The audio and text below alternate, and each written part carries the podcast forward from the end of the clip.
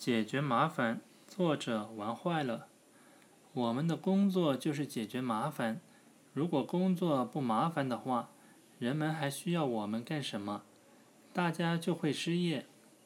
突然听到这句话，玩坏了的内心确实挺受教育的。对大多数的人而言，都不喜欢面对麻烦的事情，因为处理麻烦的事情需要花费更多的时间。投入更多的精力，并且如果自身实力不济，又或修为不够的话，很有可能赔了夫人又折兵。可是，我们如果能够换一种思路的话，或许可以看到更为宽广的世界。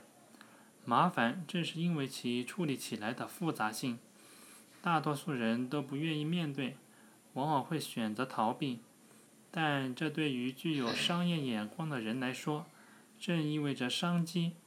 大家都不愿意干的活，如果我们能够积极投入其中的话，这就意味着更广阔的市场，更小的竞争压力。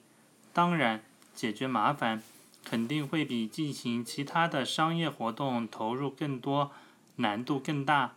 但往往也意味着能够取得更丰富的回报。如果能够掌握更多的专业知识，收集更多的相关信息，用专业技巧来处理这些麻烦，很多时候麻烦并没有想象的那么复杂。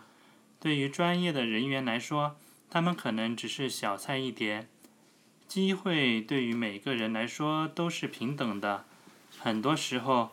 我们只是缺乏一双善于发现机会的眼睛。